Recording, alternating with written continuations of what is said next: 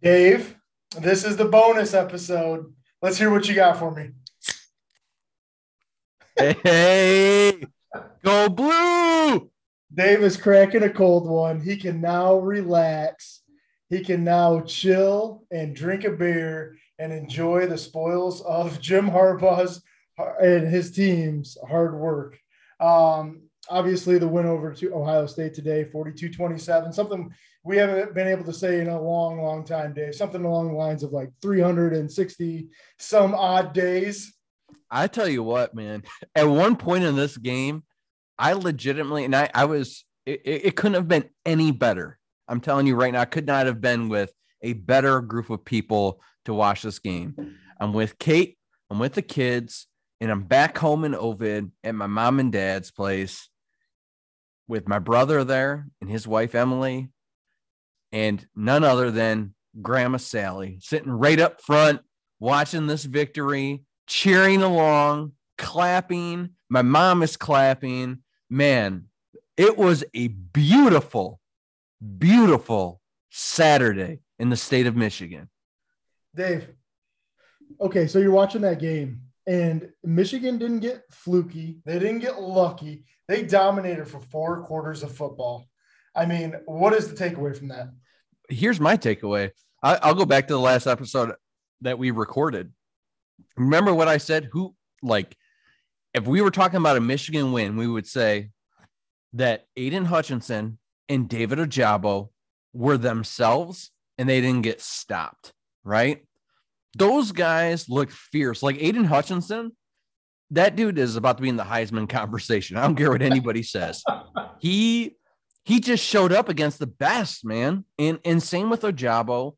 The the defense, you know, obviously like Ohio State is going to get their yards. They're going to score. They're going to like those receivers made some outstanding plays, like outstanding catches, but that defense never flinched. And this team never flinch. And how about Hassan Haskins putting this team on his back?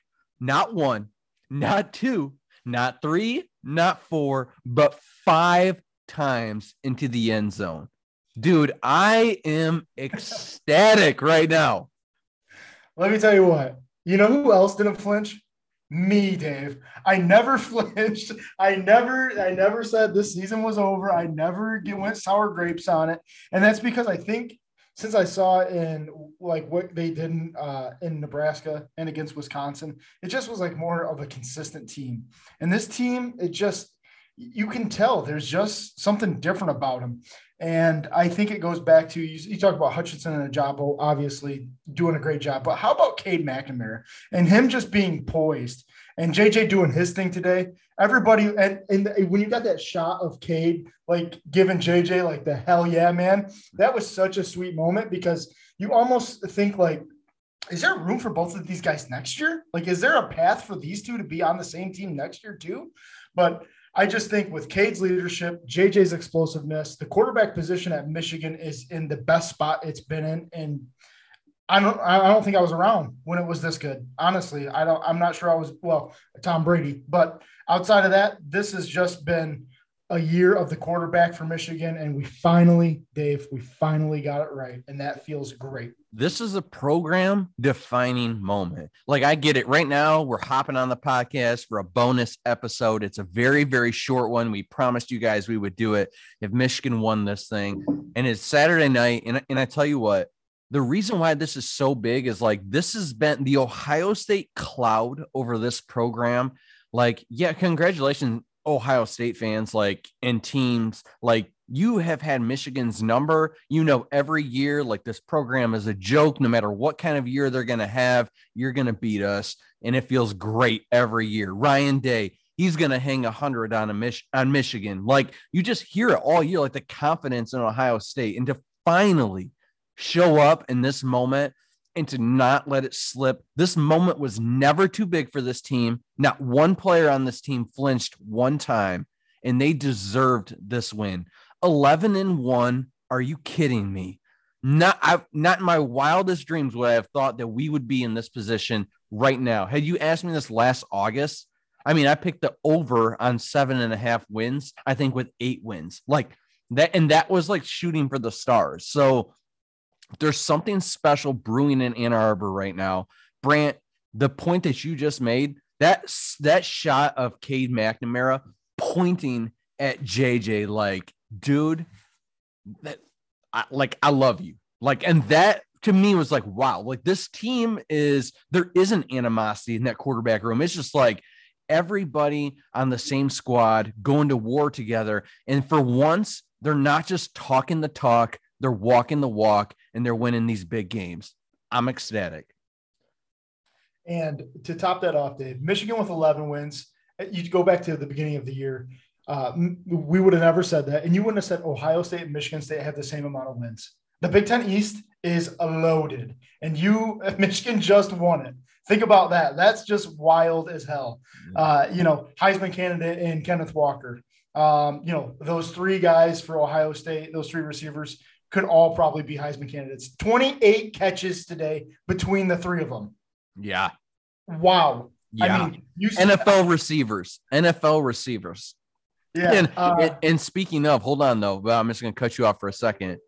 Did you did you hear Jim Har- Harbaugh's quote after this game? Because you know normally I cannot stand Harbaugh interviews, but he had a little chip on his shoulder, and I don't know if you heard the quote when asked about the smack talking of Ohio State leading up to this game, and specifically about Ryan Day and his comments about hanging 100 on Michigan. And his comment was some people are born on third base and they act like they just hit a triple. that's I mean, a mic fired. That's I mean, a mic drop moment after and I don't care what anybody says you win for the first time in 7 years like I don't care. You need that type of chip on your shoulder in this rivalry. You saw this get chippy in the tunnel. You got players flipping each other off, helmets getting ripped off. I mean, this game got dirty. And and you know what?